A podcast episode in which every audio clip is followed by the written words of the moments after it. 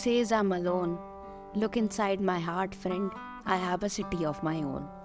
Hello everyone, I am Vasu Chaturvedi, welcoming you to this wrinkly special, and I am going to tell you the story of a messiah for all the mothers out there and all the immigrant mothers out there, Sagarika Chatterjee, who whose children were took away, taken away by the Norwegian Child Welfare Services. Sagarika's story is an inspiration for mothers all over the world who face similar challenges. Sagarika Chatterjee, a mother of two, had moved to Norway with her family to find a better life. She was loving and caring her children Shubh and Suchi.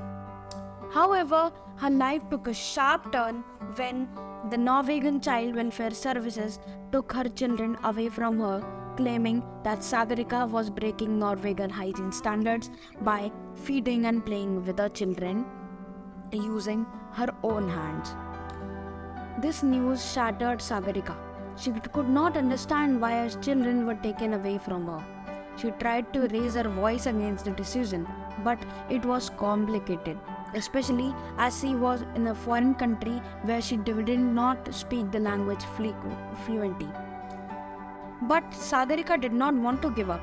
She spent months researching Norwegian laws and regulations, seeking legal advice, and reaching out to advocacy groups who could help her.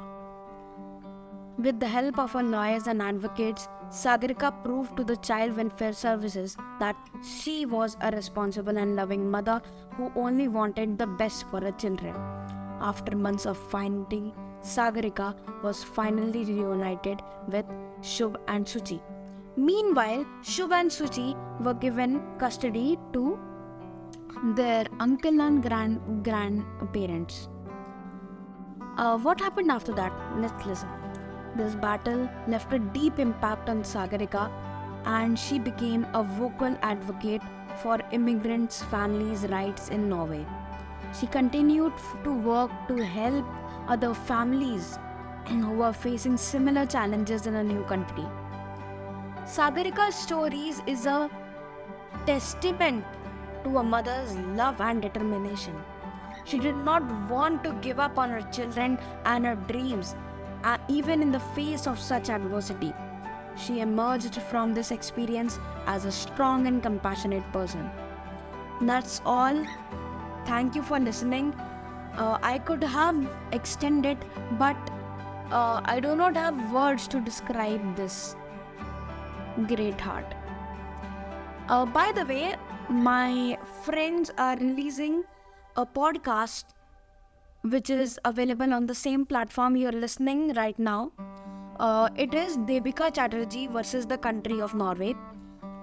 And please uh, listen to it. It will all the episodes will probably out in the month of April. And till then, it's me, Vas Chaturvedi, signing off. Thanks a lot, ladies and gentlemen, for li- listening.